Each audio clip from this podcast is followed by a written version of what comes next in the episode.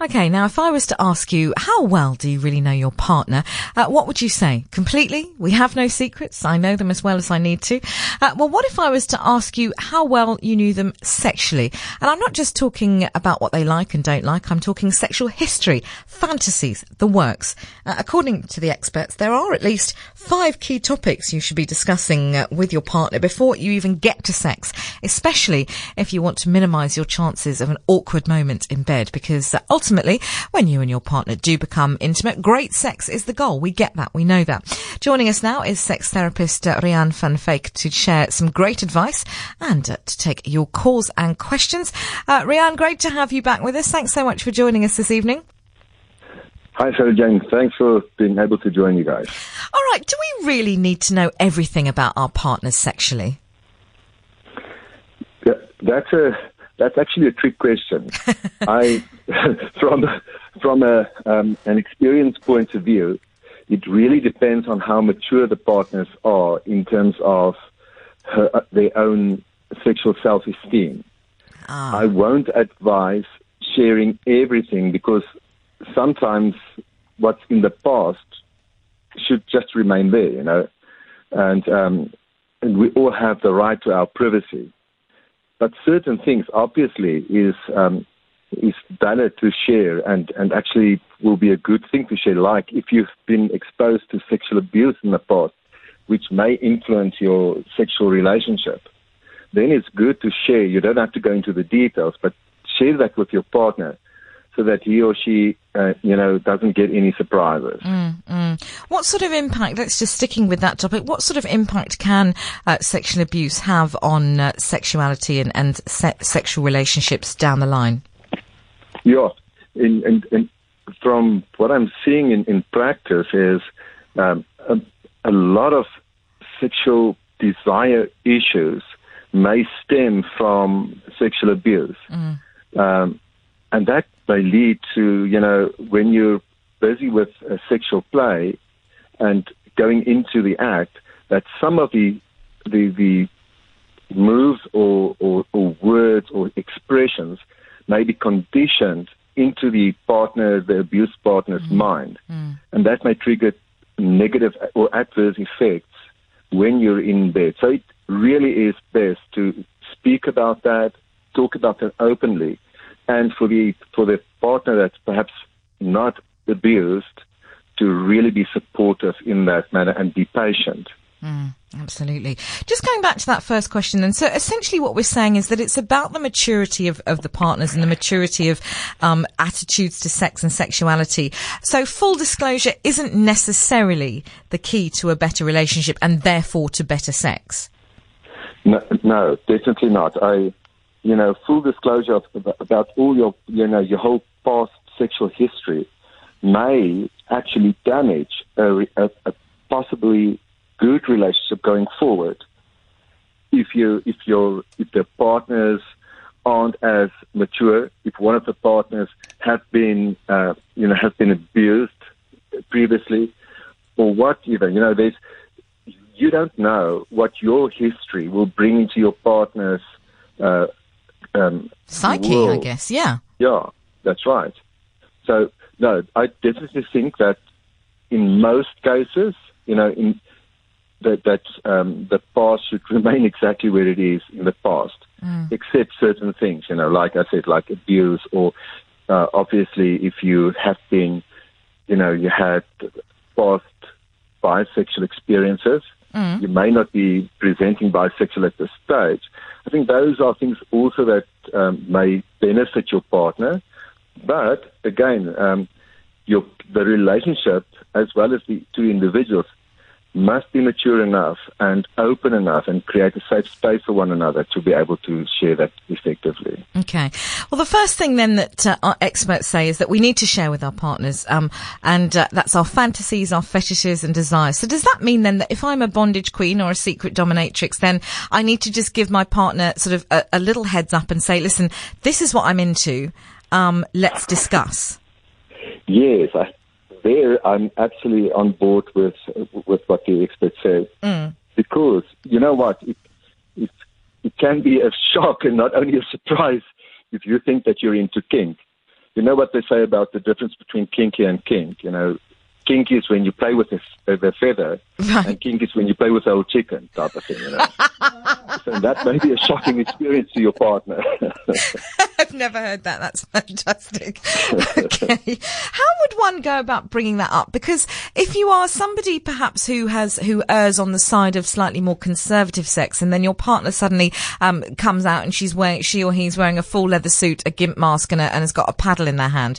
I mean, that might come as uh, she says, speaking yeah. from experience, yeah. uh, that might come as a bit of a shock. yeah, if they get your partner to run, you know. Yeah. Now, I think the best place is not to be in the bedroom, not being ah. part of your foreplay or your sexual play, to get into a neutral space and to say, you know, and, and start to share openly and cautiously. It's like trust.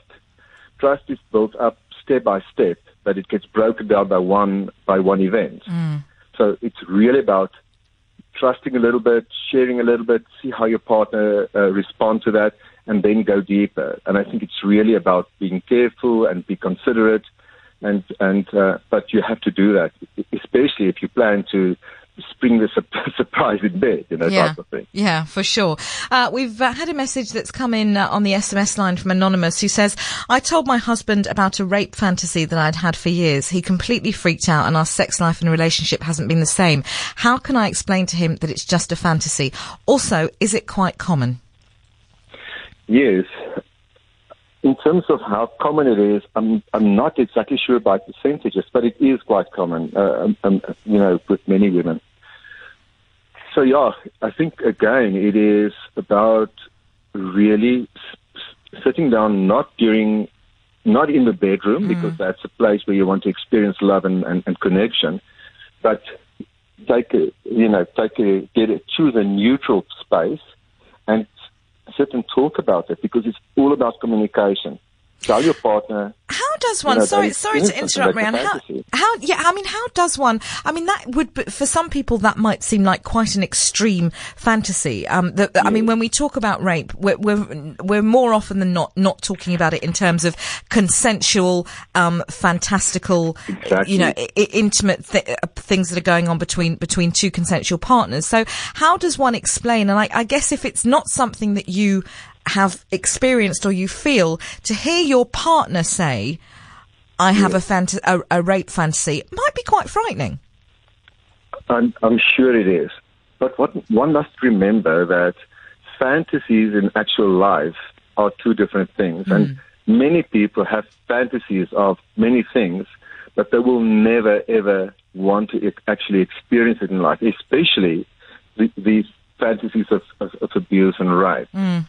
So most people will never go there. It's it's a fantasy, and it's about you know losing control, and it makes it sometimes easier for women to say, you know, I've been overwhelmed, or you know, um, I, I, you know, it, it, I was overcome with that. Mm, mm. Uh, but it is such a personal thing, and I think the if, if it really boils down to a, a, a major problem in the relationship, it's best to get perhaps speak with someone that's experienced, a therapist or a counselor, just to you know put the partner's mind at ease as well. Okay, thanks very much uh, for that. We'll go to uh, Alan, who sent in a message on the SMS and says, SJ, I was abused as a child and never told anyone. Uh, it has severely affected my ability to have a fulfilling sex life, and as such, I've always avoided getting into relationships. I'll be 50 this year, and a friend suggests I try online dating to find someone special. How do I make sure I don't mess up when it comes to sex? Sure, that's tough. Yeah, that's, a, that's a hard one.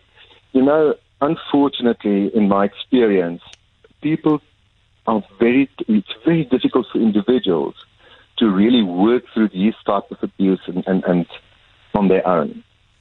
I would really recommend finding a, a counselor or, or, a sex therapist uh, or a psychologist that specializes in sexuality issues to go and sit and work through this.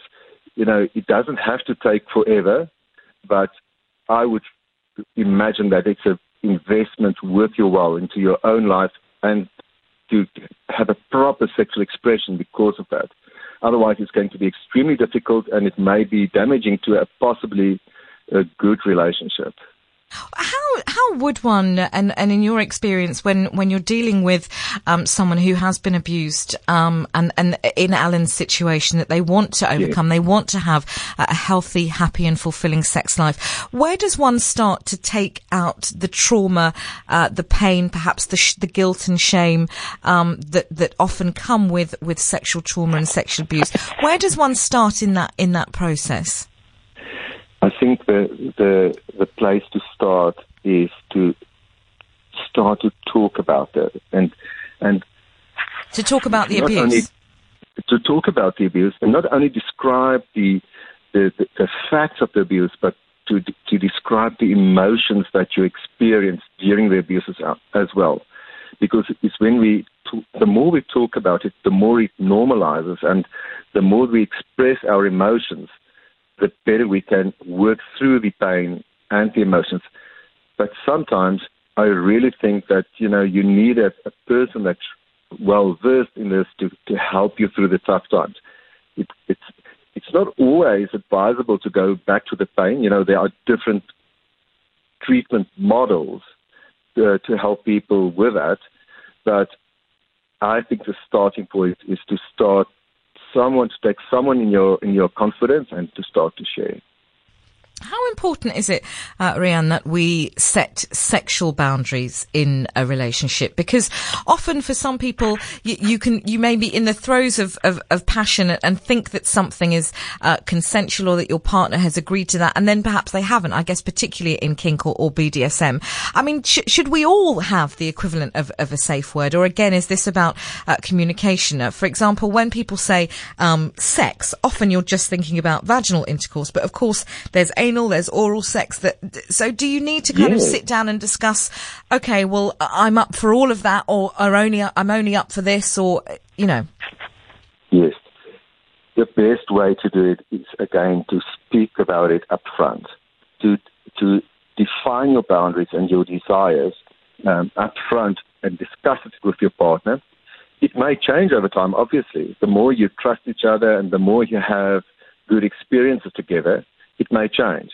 But the, when you go into the sexual act, you know, it, it would be great if you know beforehand what what your sexual identity permits and allows, and your partners, and to know your partner. So communication is again key, but preferably before you start with with sexual play or intercourse.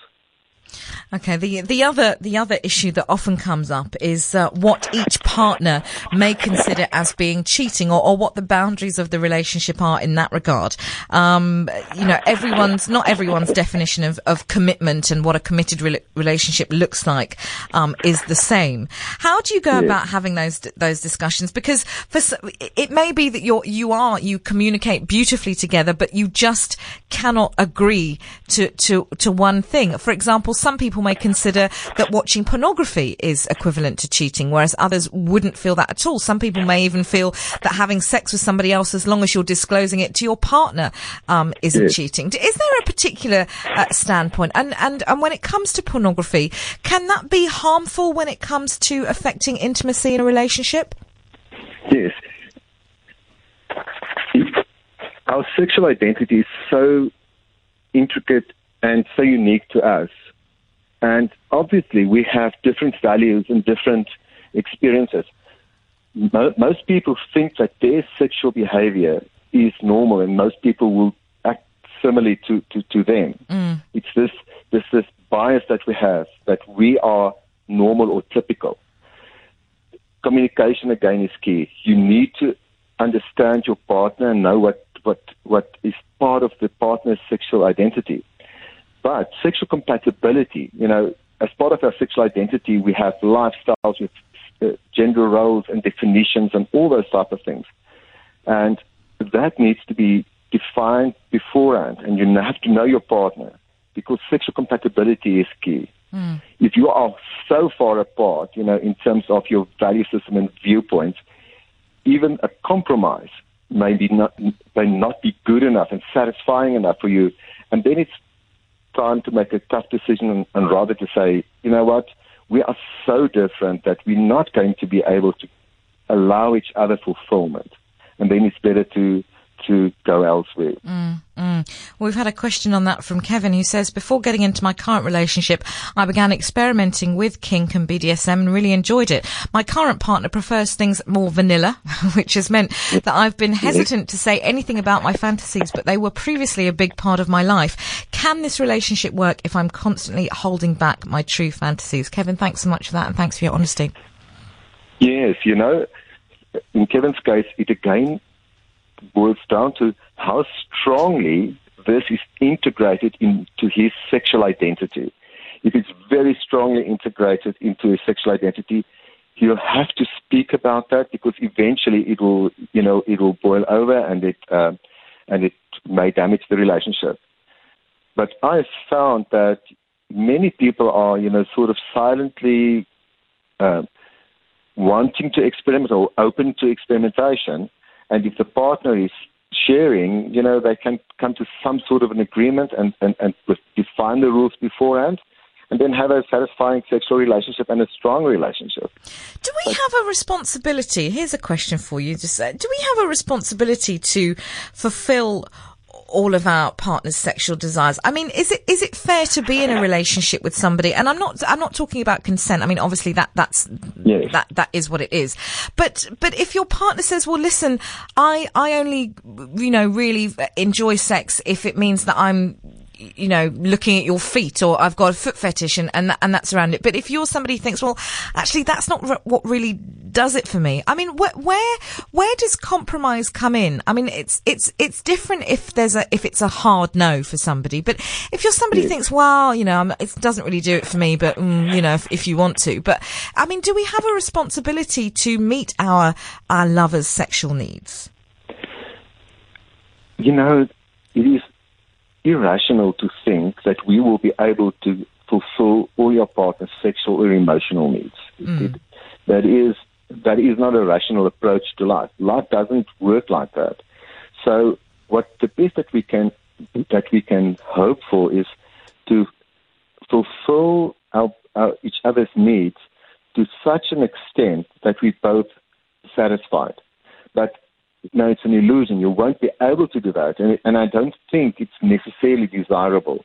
You can have a good relationship by fulfilling most of one's, the other's needs and then define how to, to, to supplement the rest in some way or other if, if necessary. Again, it boils down to how well defined your sexual identity is and how well it's integrated, how, how closely you, you identify with a certain fantasy or desire. Mm. And if it's closely, it's, it's really part of your identity, it's best to talk about that, and hopefully your partner will be able to fulfill that. But no, you, I don't think it's necessarily desirable. Uh, no, well, it, uh, or you know possible to fulfill 100% of your mm. partner's needs, mm. sexually or otherwise. Mm. mm. Uh, just we've got time for one more uh, message that's come in on the SMS line from anonymous who says, "My husband, oh this is tough. My husband recently told me that when he was younger, he enjoyed dressing in women's clothing. He wants me to accept his behaviour wholeheartedly, whereas to me it's a complete turn off. Uh, since he told me we haven't had sex, as I no longer see him as a real man, what can we do?" Oh, sure. that is tough. Sure, that's a tough one you know what? Uh, in, in cases like that, because it's it's a sexual compatibility mm. uh, problem, and professional help is on the order of the day there to really go and sort that out. I don't say that it's you know that they won't be able to overcome it. You know, with good discussions and some guidance, both of them may may be willing to shift a little bit in hmm. each other's direction. But if not, that's a tough one to overcome. That must be difficult because I guess the person that you have known, you suddenly feel as if perhaps you ha- you don't know them, and that perhaps they exactly. are somebody else, which speaks to trust and intimacy and all the rest of it. Yes, when I when I speak to uh, partners on the verge of getting married or moving in together with one another, I always challenge them to say, you know, how well do you know each other? And there's some there's a list of questions that I that I normally give to them to say go out and, and, and fill out the, these questions and, and start to share with one another, you know, these on these prompts because they normally guide you to have a relatively complete discussion of the relative expectations of one another. So yes, you know, the best thing is to, to be upfront and hopefully before you take that big step to, to have sorted these things out. Uh, and I can understand that the partner will feel, uh, you know, betrayed or something because this was then part of the, of, of the person and you didn't know about it, you know, so it, it, it, it is a tough one to to navigate. Yeah, for sure. Oh, listen, we've uh, we've run out of time as we seem to do every week, uh, Riaan. But it's great to have you, and thanks so much for joining us. Before you go, please just give us your contact details in case people want to get in touch with you directly. Thank you. It's 082 658 5668 or they can go to the website at mytherapy.coza. Wonderful stuff. We'll chat again next week. Always a pleasure to have you on, Riaan. Thanks so much. Thanks, Jane.